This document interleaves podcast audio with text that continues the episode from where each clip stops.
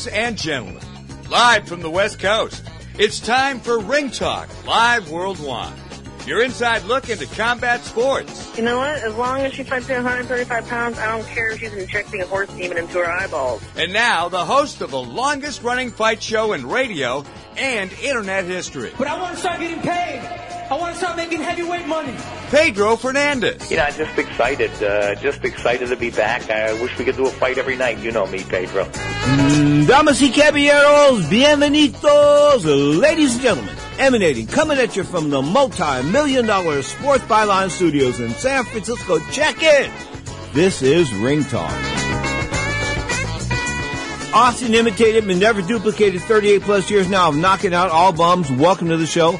My name is Pedro Fernandez. Of course, I am your modest host. I'm also an award-winning writer and I won four golden gloves in my time. So I know a little bit about this game. We're talking boxing and mixed martial arts for the next hour live on Sports Byline, iHeartRadio, our new Sirius XM satellite radio channel, channel 217, and of course, a plethora of other internet platforms. Straight up, this is Ring Talk Live Worldwide. You can join us on the free if you dare, and I say if you dare because if you say something stupid, bang, I KO you on the phone. 1-800-878-7529. That's 1-800- 878-7529. Of course, there's also the guilt-free no commitment text line. You can cuss me out via text if you want. I don't care. 415-275-1613. The studio text line once again, 415-275-1613. Of course, the fighters of the years. No surprise there. Teofimo Lopez, the lightweight champion, of course, coming off that upset where he smoked Vasil Lomachenko. I mean, come on, this basic math. Looking like Marvin Hagler and Sugar Ray Leonard. If you give away enough rounds, you're gonna lose a fight. If you lose enough rounds, you're gonna lose a fight. Vasil Lomachenko lost the first seven rounds. Hey, seven out of twelve, that means he's already won the fight. All Lopez had to do was stay on his feet for the last five rounds. He would have won the fight. Straight up, he did win the fight going away. He is the deserved world lightweight champion, fighter of the year, along with the world heavyweight champion, the linear champion, unbeaten Tyson Fury. Ring Talk Live Worldwide returns with the great Socrates Palmer after the break.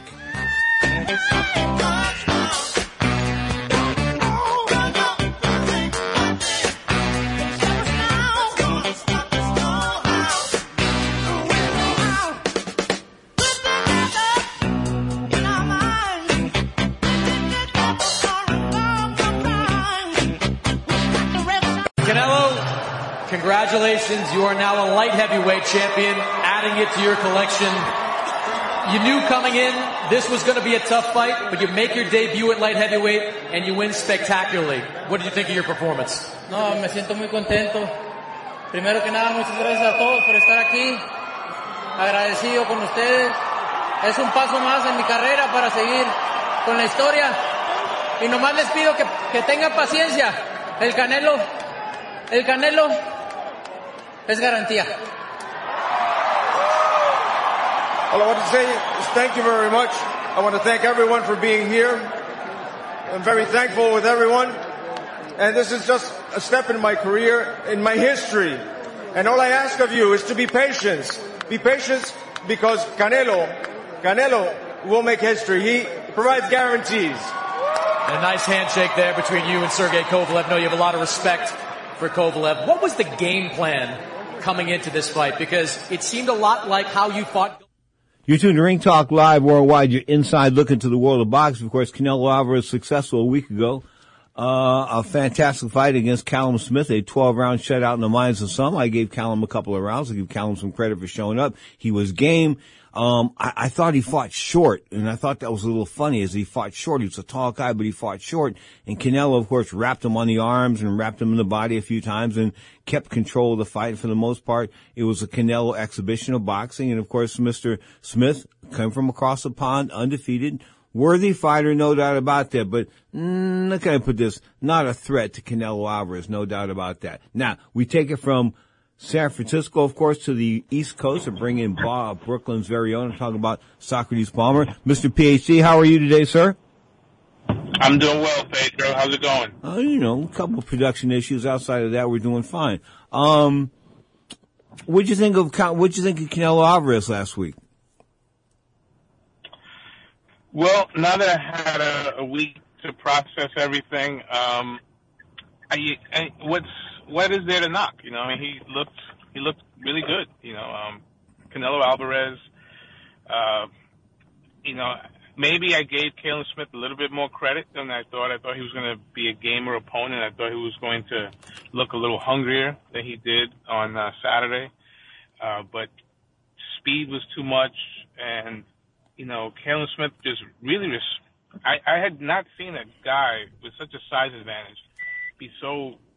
I, I don't want to say fearful or, or or just respectful and cautious of a smaller guy. Like he was, there were moments that you, you thought that that uh, he was afraid to get into exchanges, and I thought that was part of the loss. You know, it was there was something missing. Like there, that, I thought there was going to be more of a fire out of Callum Smith, but uh, you know, still don't want to take away from Canelo with his uh, very I think perform- dominating performance. I think when you're getting cracked to the arms and getting cracked to the body and occasionally getting cracked to the head and you've got shots coming at you that hurt.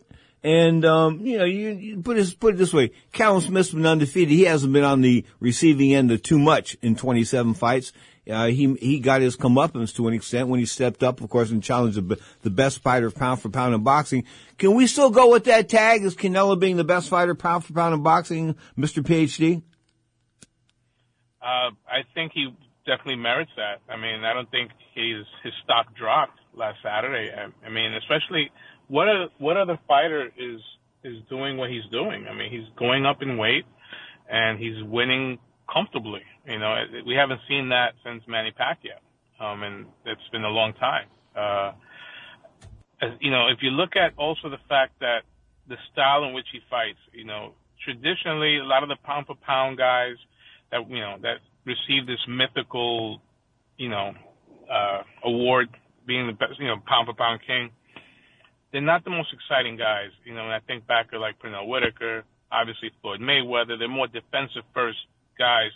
Canelo is a is although he has good defense, is really an action fighter, and I think that has to be taken into uh, account. Um, I definitely put him at number one, and it's a good debate between Crawford and uh, you know some people put the monster Inoue up there, uh, but but Canelo to me is number one hands down. Okay, so Mr. Alvarez has like three or four fights out there. Really, I mean, we've got he got Triple G. They want to do that fight. Of course, the the uh, TV network or DAZN, the app wants to do that fight, and Barry Hearn wants to do that fight. They say they want to have one fight in between, possibly take on Billy Joe Saunders. Is Saunders anything other than um, another win? Uh, you know what? Billy Joe is a is a very good fighter. You know, he's definitely a guy that is not going to accommodate Canelo in terms of standing still in front of him. He's a mover. He's left-handed. Um, I think that's a dangerous fight to have as a tune-up or a stay busy fight. I, I would be surprised if they, you know, they put him in there because certainly a guy that could throw a monkey wrench into their plans. Uh, he's a guy that could frustrate Canelo. You know, uh, can, uh, Billy Joe's probably biggest enemy is himself. You know, outside of the ring is shenanigans and, and he's missed weight a couple of times. He also had an issue with PEDs, but, uh, you know, wait, wait. Billy Is Joe's P- P- hold on. PEDs, um, almost getting arrested for uh, harassing women, having some drug and or alcohol issues. He's had his assortment of problems. Yes, he has. Yes, he has. He's certainly not the uh, the poster child for uh, you know the model athlete. Uh, You know he's a gypsy. You know he's a gypsy, right? yeah, he's part of that same crew with uh, Tyson Fury. Yeah, but Yeah. Matt, this here's what. Before they had money, they lived in mobile homes. You know, like that mobile home that blew up last night in Nashville. That's what Tyson Fury used to drive around Europe in. Right, right, right. No, I'm no, no, no. I'm serious. I mean, I just happen Yeah. to think, but they used to drive around in mobile homes. They called them the travelers. They never, they never sat down. They lived in that. It was crazy. Yeah, it, it was like uh, like in the movie Snatch, uh, with uh, Brad Pitt played that uh, that uh, traveling fighter, and they lived in trailers. And uh, I've I'm- I've seen a documentary where I think one of Tyson Fury's family members is in it. Uh, the bare knuckle travelers. Yeah, it's uh, it's quite a life. Swashbuckling. Yeah, that's that's good. That's a good. Speaking of Tyson Fury, fighter of the year, um, along with Teofimo Lopez. Deservingly so, no doubt after the world linear heavyweight champion erased any doubts of the, uh, uh, of him and, uh, and, and, and Deontay Wilder as far as who's superior there. Of course, now he and Joshua, Joshua's had his chin dented once by Andy Ruiz, Anti Ruiz, I like to call him. Um, that fight's going to come down. Is that more hype than it's going to be fight? Uh, a fight between Joshua and and, uh, and Fury is just is Fury And just Fury? is Fury big enough to just say just to to to to to to, to quelch everything that Joshua puts forward? I would say yes. Um, the one thing about Tyson Fury, he's very dynamic. Um, he when he wants to sit down and bang you out, ask Deontay Wilder if he could punch. You know, um, and when he wants to frustrate and be cute, that's how he beat Klitschko, and that's how he beat.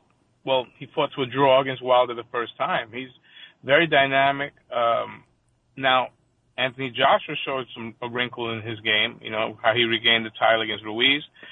Um, and when he had to put the uh, pedal to the metal against Pulev, he did. So, you know, I, I think I would definitely lean towards Fury, but I don't think it's a 50-50. I think Fury is the superior fighter at this at this stage in their career, and uh, I don't think Anthony Joshua will be able to, to handle Tyson Fury's hand speed. I think that's going to be the biggest thing, and and he's going to be looking up for the first time in his, Yep. his career, which which is going to be something psychologically that he may not be ready for.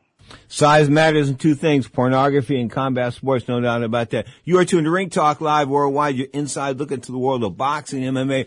Before we go to the break, Vasil Lomachenko whining this week about the scoring with, with Teofimo Lopez, like Marvin Hagler was whining till I shut him up in Mexico City that time. Okay, but the bottom line is, it's simple math. You give away the first seven rounds, you've got to do something spectacular in the last five rounds in order to, to pull off some type of points decision, okay? He didn't pull it off. I thought he won four of the last five rounds, but still whining this week. Are you sure? Every excuse in the world, man, from this guy.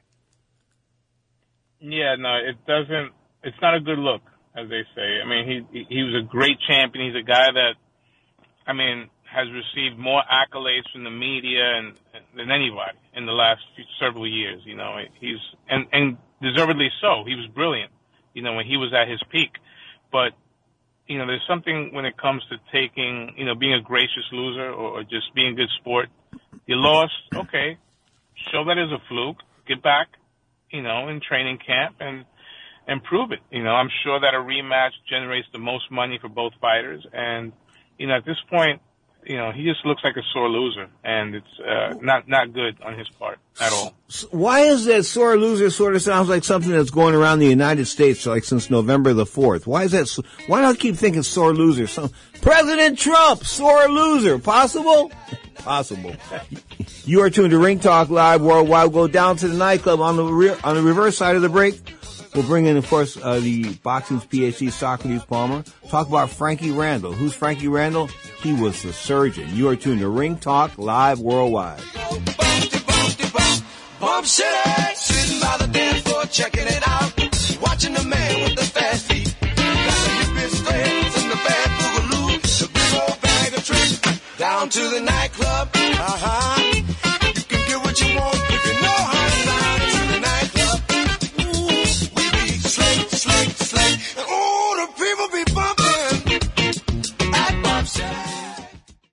We get in this car, we're driving. We, we're heading close to Texas. I said, let's pull over for the night. He goes, no, you just need to close your eyes for a little bit. I'll keep driving.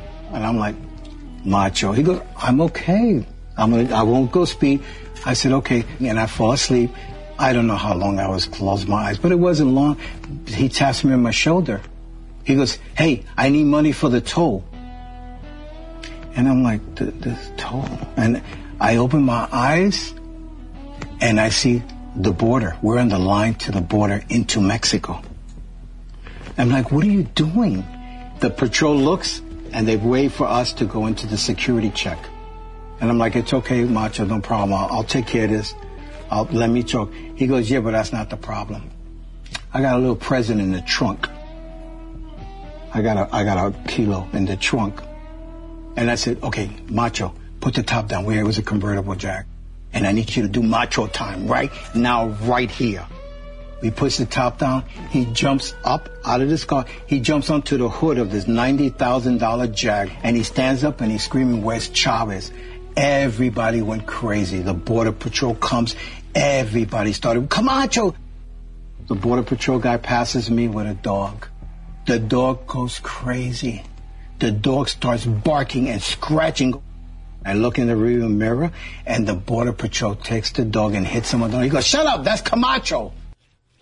Good old Hector Camacho trying to cross the border, actually crossing the border with a kilo. Now, having smuggled drugs into Mexico myself several times, it's not that difficult, but I guess if you get pulled over into secondary search, you know, Socrates Palmer's are my guest, of course, he boxes PhD. When I was coming back from Tijuana one time doing some TV down there, um, I brought back four bottles of Corona beer. And it's like, it's like double the amount of alcohol in a regular Corona beer in the United States. So I snuck this, I thought I was going to sneak this Mexican beer in and this, this border control agent, this customs lady asked me where I was born. And I told her I was born in San Francisco. And she said, what state is that in? I said, what do you need? A geography lesson?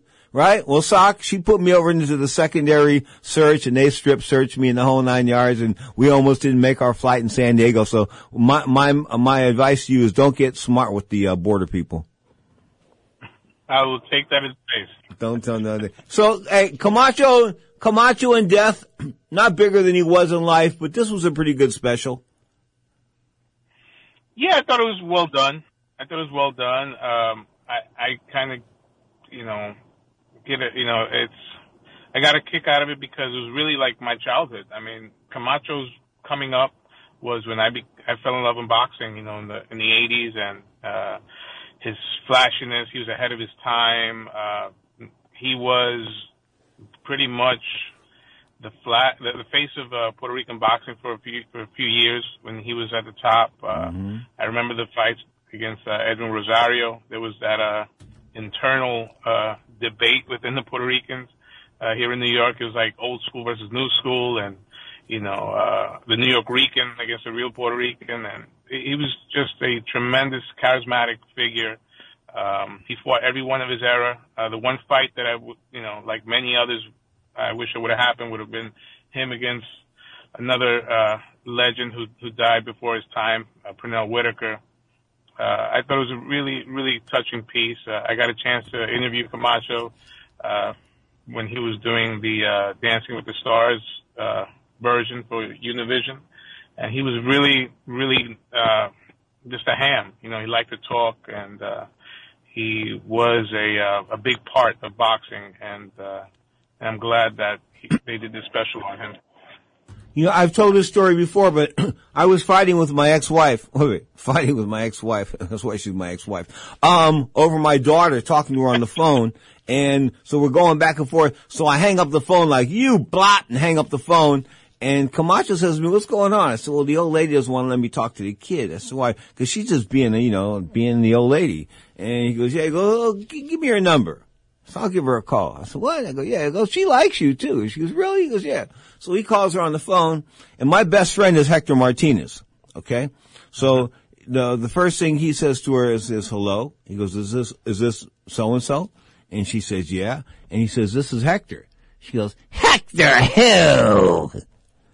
Okay, in her witchy voice. You hear what I'm saying? She was like, she thought it was Martinez, my best friend. Hector who? And then um, he goes, I'm the macho man, Hector Camacho. And then you hear this long pause of silence on her end of the phone, realizing she's been exposed as to who she really is. Hear what I'm saying? So Camacho tells her, you don't really got to come over, come off like that on the guy or me on the phone, blah, blah, blah. He needs to talk to his kid, give him his kid. He puts the key, gets her to put the kid on the phone. He got her to put the kid on the phone. So what I'm trying to say is Camacho, Camacho was an individual that that he, he did funny things. I mean, I did I, I told you about the story about the, the swimming pool, right? No, tell oh, me. Okay, this is one of the greatest Camacho stories of all time, and I was there. Um, I can't remember who he was fighting, but Don King was a promoter, and the PR guys told us to wait for wait for him outside at the Las Vegas Hilton pool, the swimming pool at the Las Vegas Hilton. So we were all out there, and I remember I can't remember who Don King's PR guy. It wasn't Marley; it was the guy before him. And I'm like nailing this guy. Hey, hey, where's he at, man? He's like 25 minutes late. What's going on? Blah, blah, blah. So anyway, he's almost a half hour late. And there's a little old lady sitting in a wheelchair right next to the edge of the pool. Like she's getting her son. She got a little blanket wrapped around her. She looks like old and elderly and this kind of stuff. So I just noticed that and I don't notice anything else. And all of a sudden you hear, it's macho time. So he comes strutting up, doing his thing, blah, blah, blah, runs over the wheelchair and pushes the wheelchair into the water. Into 12 feet of water. He pushed this wheelchair with his old lady in it into the deep end of the Las Vegas Hilton pool. Oh boy. Guess what? It was a staged event. The um lady was a swimmer from UNLV. She knew how to hold her breath underwater. We were all freaking out. I'm thinking about jumping in. I don't know what to do. I mean, holy cow! But that's what it was. The lady was a UNLV uh, uh, UNLV a swimmer. She held her breath underwater for a couple of minutes. We thought she wasn't coming up, man. Camacho, that was the best rib that's ever been pulled, I think, in the history of boxing. You got got. Wow, that's uh, that's too bad. I mean, this is before the uh, the cell phone, social media days. Yeah, well, been a Michael Michael Marley, Michael Katz of the New York Daily News, Marley of the Post, Wally Matthews of Newsday, Dave Ratto was that his name? I think of AP. I mean, uh, the Sports Illustrated guy. Everybody was there. Everybody that was everybody was there, and this was done. I mean, I thought it was one of the biggest um, tricks that's ever been perpetrated on the media, purposely on me in my li- entire life. Anyway, um, fight of the year. What's been fight of the year, Mr. Box, Mr. PhD? What's been the best fight of 2020? Wow. Uh, that's a, tough question. I really haven't had a chance to sit down. Uh, I thought that Inoue and, uh, and Donaire was a heck of a scrap. I thought that was a really good fight. Um, uh, wow. I wasn't ready to answer this one. Well, Um, well here, that- all right. Here's what, here's that- here's a good oh, one. Oh, the one on ESPN, I forget. Uh, that was a good one. Uh, they dropped each other about five times. Uh, the lefty. Uh, You know what? Eh, eh, you know, as, far as big fights were concerned, I really was thrilled over the Lopez Vasil fight. Not because it was a shut, uh, not because it was an upset or he had a shutout after seven rounds or anything like that. It's just that he broke down the best fighter in the world pound for pound and he broke him down and he did it with ease. And everybody said, you know, he's young, he's got, he hasn't got the experience. All he is is brash. He's got a big mouth. He's like Camacho without the ability. That's what some guy was telling me. Camacho without the ability. Really? Wow. That's definitely the most important win of the year. Definitely. I think that's the marquee win. It's, it's, the type of win that's gonna, that you figure will usher in a new era of, uh, of, of a fighter, of, uh, of dominance, um, and the guy that's gonna be one of the faces of boxing for a while. Um, definitely, I would definitely put that as the number one win of the year. Okay, there's fights on Fox TV tonight. Of course, King, uh, King Rye, Ryan Garcia coming back January the 2nd. Ryan Garcia, is he going to be tested here?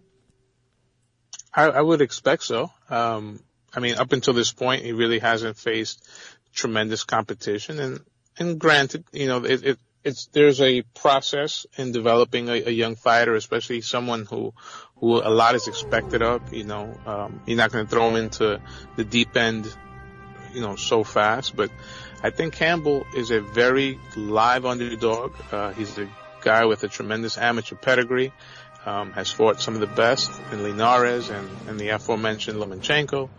I think he's going to have to be at his best to, to beat a young, talented fighter in Ryan Garcia, but a young, talented fighter with that, with not much experience. And, uh, it's going to be, it, you could say basically it's going to be Ryan Garcia's debut as a pro. You know, he's going to fight his first real test. And, uh, I'm Boxing's to it. PhD, Socrates Palmer on Ring Talk Live Worldwide. Sock, say hello to the agent and your wife, man. We'll talk soon. Happy holidays. Thank you, brother. All the best. And R.I.P. Frankie Randall. Oh, well, I'm going to get to that after the break. Thank you so much. You are tuned to Ring Talk Live Worldwide.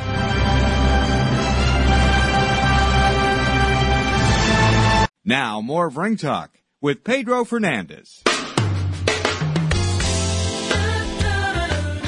No way Frankie Randall was Muhammad Ali, but when Muhammad Ali died, Don King, of course, went into detail on his death. Of course, here's Don King on Ali. We take it to Las Vegas, Nevada, and bring in the world's greatest promoter, folks. Talk about the one and only Don King. And Don, it's a sad day, but remember the life and times of the great Muhammad Ali. yes, Muhammad Ali was a friend for life, but he was a man who fight for the people. He was a fighter for the people, and therefore he became a champion of the people. And this message resonates with the people around the world, where he will stand up at a time that he has consequences that will be financial as well as uh, a character and, uh, and and and his standing in the community as a human being. So he put it all up for what he believed in, and the Supreme Court of the United States uh, supported him and reversed the conviction that they had put upon him as a draft dodger. Muhammad Ali, at the height of his career, lost four years uh, so no one could ever say or really give an appropriate evaluation of how great this man truly could have been. Uh, but uh, with the greatness that he did achieve is so phenomenal.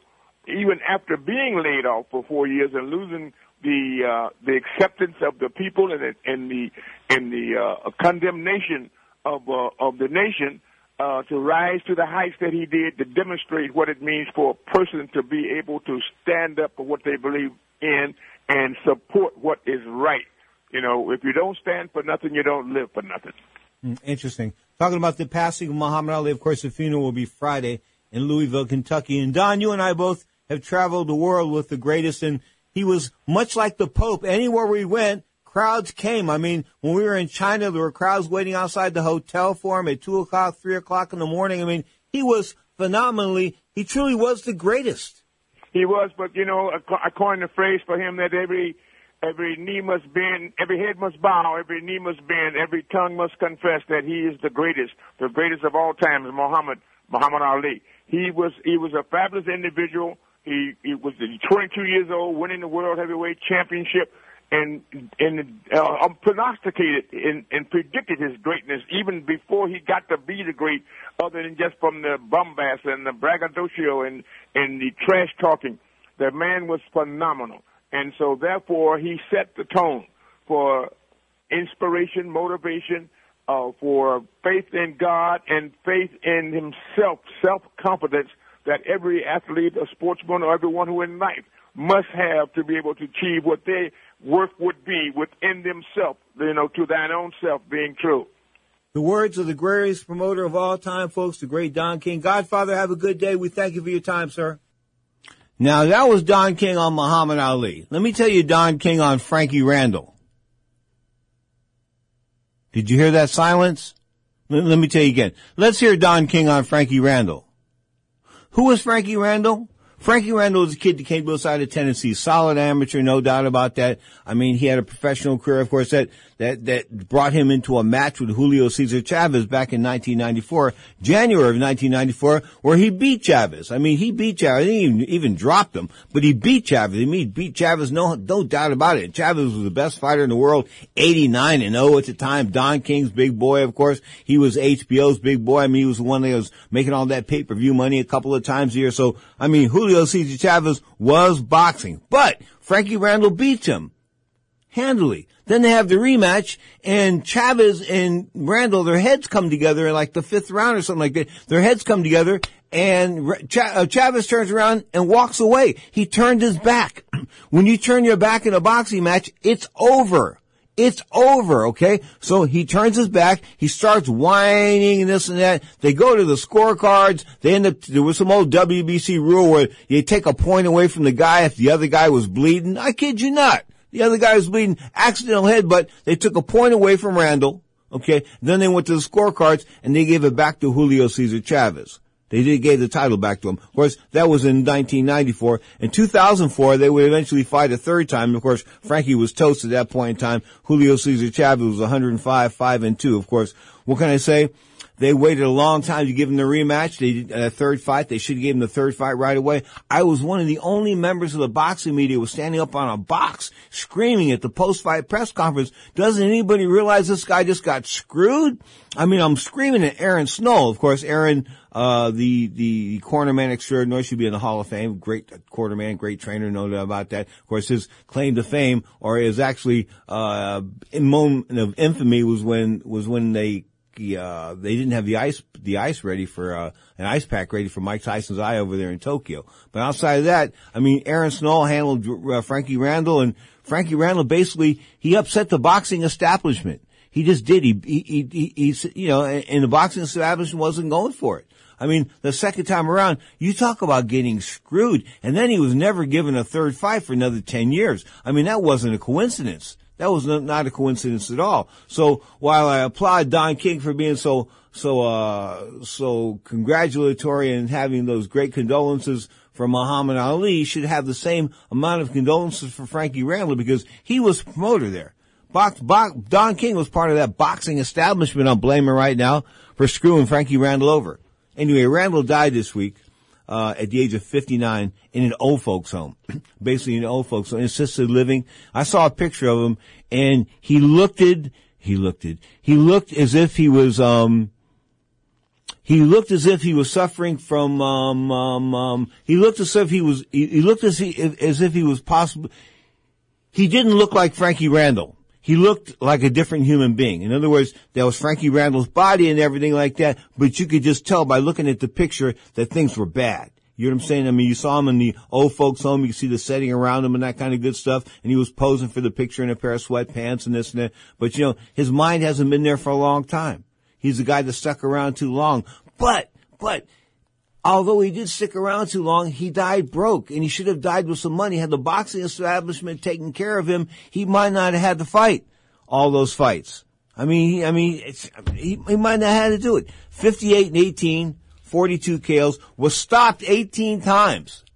18 times he was stopped. Of course, that was after the Chavez fight.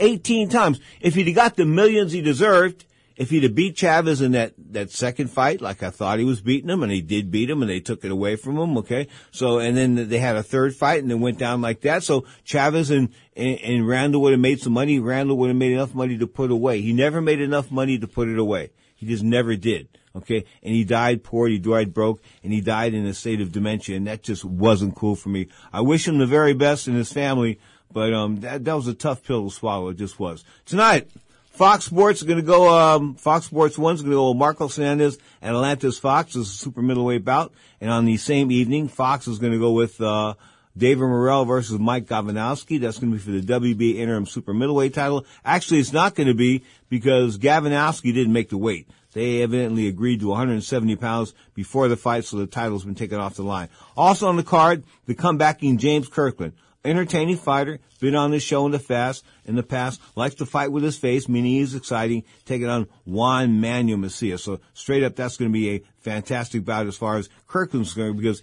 any fight Kirkland's in, even when he loses, it's exciting because he's give and take. You like those give and take type of fights? That's it. If you're a Gatti War type of guy, this is what you want to watch. You are tuned to Ring Talk Live Worldwide. You're inside looking to the world of boxing, MMA. Of course, the fight on the table for the heavyweights, of course, is Tyson Fury the undefeated linear world lightweight champion, world heavyweight champion, having of course lost that uh, only one fight, the draw to uh, Deontay Wilder, having never lost. And of course, Wilder having lost that one fight to Tyson Fury. Of course, he was clamoring about the third fight. I guess he's going to take some money and step aside. I don't know if I, I don't know if that if this is going to be the exciting fight that people think it is, because I think Anthony Joshua is going to be a gun shy fighter after getting knocked out by Andy Ruiz. I just don't think he can ever come back from that. I just don't. I mean, the fight with Pulev, yeah, okay, good confidence builder, this and that, but you know, Pulev wasn't the uh, Pulev wasn't actually Rocky Balboa or anything like that. I wasn't too worried about him pulling off the upset. I mean, he was a good, durable fighter. and there's no doubt about it, but not really up there, upper, upper echelon, no doubt about that. Now, let's go back to Canelo. What's Canelo going to do next? As I told you, the Triple G fight is a fight that they want to push, but they're talking Billy Joe Saunders first. So Billy Joe Saunders goes first, and Triple G goes second. Triple G having defended the IBF middleweight title now for like 21, 20, 21 times. And of course, that's a record, and congratulations to him on that. But of the 21 guys he's fought, most of the guys look like me. In other words, nobody. So, you know, how can I say outside of that? He needs to put his, uh, his resume, how can I put that? He needs to beat Canelo in a fight. That's what he really needs to. Be, to go out as a great, great, great fighter. He needs to beat Canelo in the third fight. Of course, at 160 pounds, he has two chances, Slim and none. And well, Slim's left town. So I think he has no chance of beating Canelo the third time around. In fact, I was sort of, um, in disbelief that Canelo didn't want to fight him when he was with DAZN last year before they had their big contractual dispute. Of course, and Oscar De La Hoya left. And speaking of conspicuously absent, De La Hoya not at Canelo's fight last week. Of course, now Al Haymon's involved. No, not Al Haymon. I thought it was going to be Al Haymon, but it's not Al Haymon. It's, it's Eddie Hearn. The guy running, of course, Matchroom Boxing and DAZN. So it's not Al Haymon. Al Haymon, of course, has got got one of the Charlo brothers, the undefeated Charlo brother, 160 pounds, the WBC champion. Now all of a sudden he's calling out Canelo Alvarez. What took you so long? He wants to fight Canelo at 168. Let him go up to 168. That's really the fight that, you know, I mean, outside of, outside of a Triple G fight again, maybe Den of David Benavidez, if he got off the cocaine, it'd be a good fight for Canelo at 168. Of course, that would stir up some attraction in the, the, uh, Mexican world of pay-per-view. And of course, they are the guys that turn the pay-per-view crank because Benavidez, before he got coked out, was a good looking fighter, of course, out of the, the Fresno area, undefeated, WBC super middleweight champion. I mean, at one point in time, I thought he had the charisma, the style, the attitude to step forward and be the next face of boxing. But then cocaine got involved. Of course, cocaine is something that's ruined a lot of boxers. What can I say? The aforementioned Hector Camacho earlier in the hour had a kilo of cocaine in the car. Had he been caught, he and that trainer would have went to jail for a long time trying to sneak a kilo into Mexico. Most people don't sneak drugs into Mexico. They sneak drugs out of Mexico. So I thought it was sort of funny that they were like looking at him going into the country because they usually don't grab you going into the country. They usually wave you through. Bring the money. Just bring the money. Come bring it on through. Of course, I have my problems with the, the uh, Tijuana border more than once and I've learned now to, uh, shut my mouth when you cross the border. They don't, they, they do not joke at the border. And I don't mean like hijacking jokes on the plane or nothing like that, but you just can't joke with the border, man. You just can't. Like I told that lady Woody, you need a geography lesson.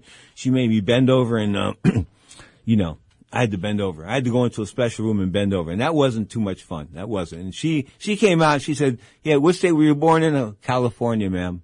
California, ma'am. There's no doubt about that. I learned real quick. You are tuned to Ring Talk Live Worldwide. Check it. Your inside look at the world of boxing, MMA. We'll finish up with a look at the UFC. Of course, some of the fights coming up in 2021. Boxing. Will it come back with a vaccine? Boxing needs a vaccine. The world needs a vaccine. But most importantly, I hate to be selfish, but Pedro needs a vaccine. You're tuned to Ring Talk Live Worldwide.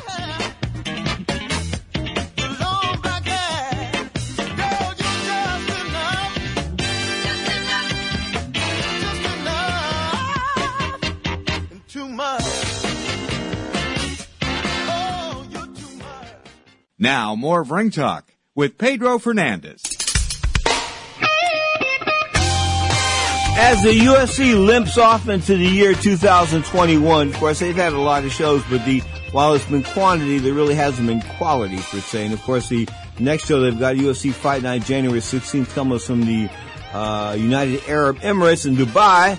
Uh, of course, the former champion, talking about Max Holloway is in action. He's in the main event. Of course, Dustin Poirier going to take on Conor McGregor in a rematch. Of course, a second fight. Poirier got lit up the first time. Why would there be any difference the second time? There probably won't be unless Conor McGregor has fallen so far off the shelf with his booze and all those kind of antics that he really can't get it as far as a world class level is concerned. But that's UFC 257. That's going to be on January 23rd. Of course, that's going to be Dubai as well. They're trying to lure Khabib back out of retirement. Of course, Khabib, the reigning, reigning lightweight champion of the UFC, 24-0, 28-0, 29-0, 40-0, whatever. He's been wrestling wrestling bear since he was a kid. He's never lost a fight, never lost a round in the gym. The American Kickboxing Academy down here in Silicon Valley is what he called home. He never lost a round sparring. He was just like the guy always was, never gonna woo, never gonna lose. And of course now at 155 pounds considered unbeatable. At 170 pounds, they're talking about the super fight with GSP. That's right. Georges St. Pierre. That's right, the Canadian icon, of course, talking about coming back, the former welterweight champion, the former light heavyweight champion, who surprised me when he came, when middleweight champion, when he came back and he beat, when he beat, uh, uh, Michael Bisping. I mean, holy cow, I thought Bisping was going to ragdoll him. I mean, being 15, 20 pounds light, uh, heavier than him naturally didn't go down that way. Size matters in two things, but it didn't matter that day, no doubt about that. So the rest of the UFC schedule sort of looks sort of blank. They really don't have the superstars per se. I mean, they're not putting them out there. There are no super fights on the horizon outside of Dustin Poirier and Conor McGregor. And I don't know if you're going to call that a, a super fight. Maybe you've got one super uh, contestant in Conor McGregor, of course, a great pay-per-view draw. But outside of that, what do you got for the rest of the year? What's Dana White got up his sleeve? I mean, Dana did a great 2020. I mean, as far as numbers were concerned, I mean, they did like I don't know, about 40 or 50 shows. I mean, they did a lot of shows. Even during the pandemic, they got the governor down there, DeSantis down there in Florida to, uh, say that UFC was like essential work. And then when that sort of like went south and, and the cases went crazy in, in Florida as far as COVID was concerned, they took it to Dubai and then they brought it back to Las Vegas. And they've done pretty good in the bubble is concerned. Mean, when guys get sick there, they get the guys out. So that's sort of been the way it's working.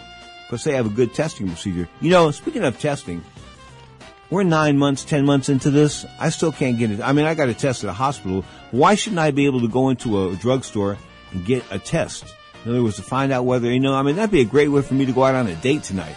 Go out there and get two tests. One for me, one for her. We both take it. If we both pass the test, we go out on a date. If we don't, we go our separate ways. Bottom line is the government, the medical world is dead and doing spit for us when it comes to testing concern. Of course, the vaccine is another thing, and I will be taking mine when it comes out. You are tuned to Ring Talk Live Worldwide. The Sunday edition with Larry Merchant, the retired HBO Godfather, airs Sunday at 11 a.m. Pacific Time. That's 2 p.m. Eastern Time, live here on Sports Byline, iHeartRadio, Sirius XM, Satellite Radio, Channel 207, 217, CRN, and a plethora of other internet platforms. The executive producer is Scott Cuddy. This is Ring Talk.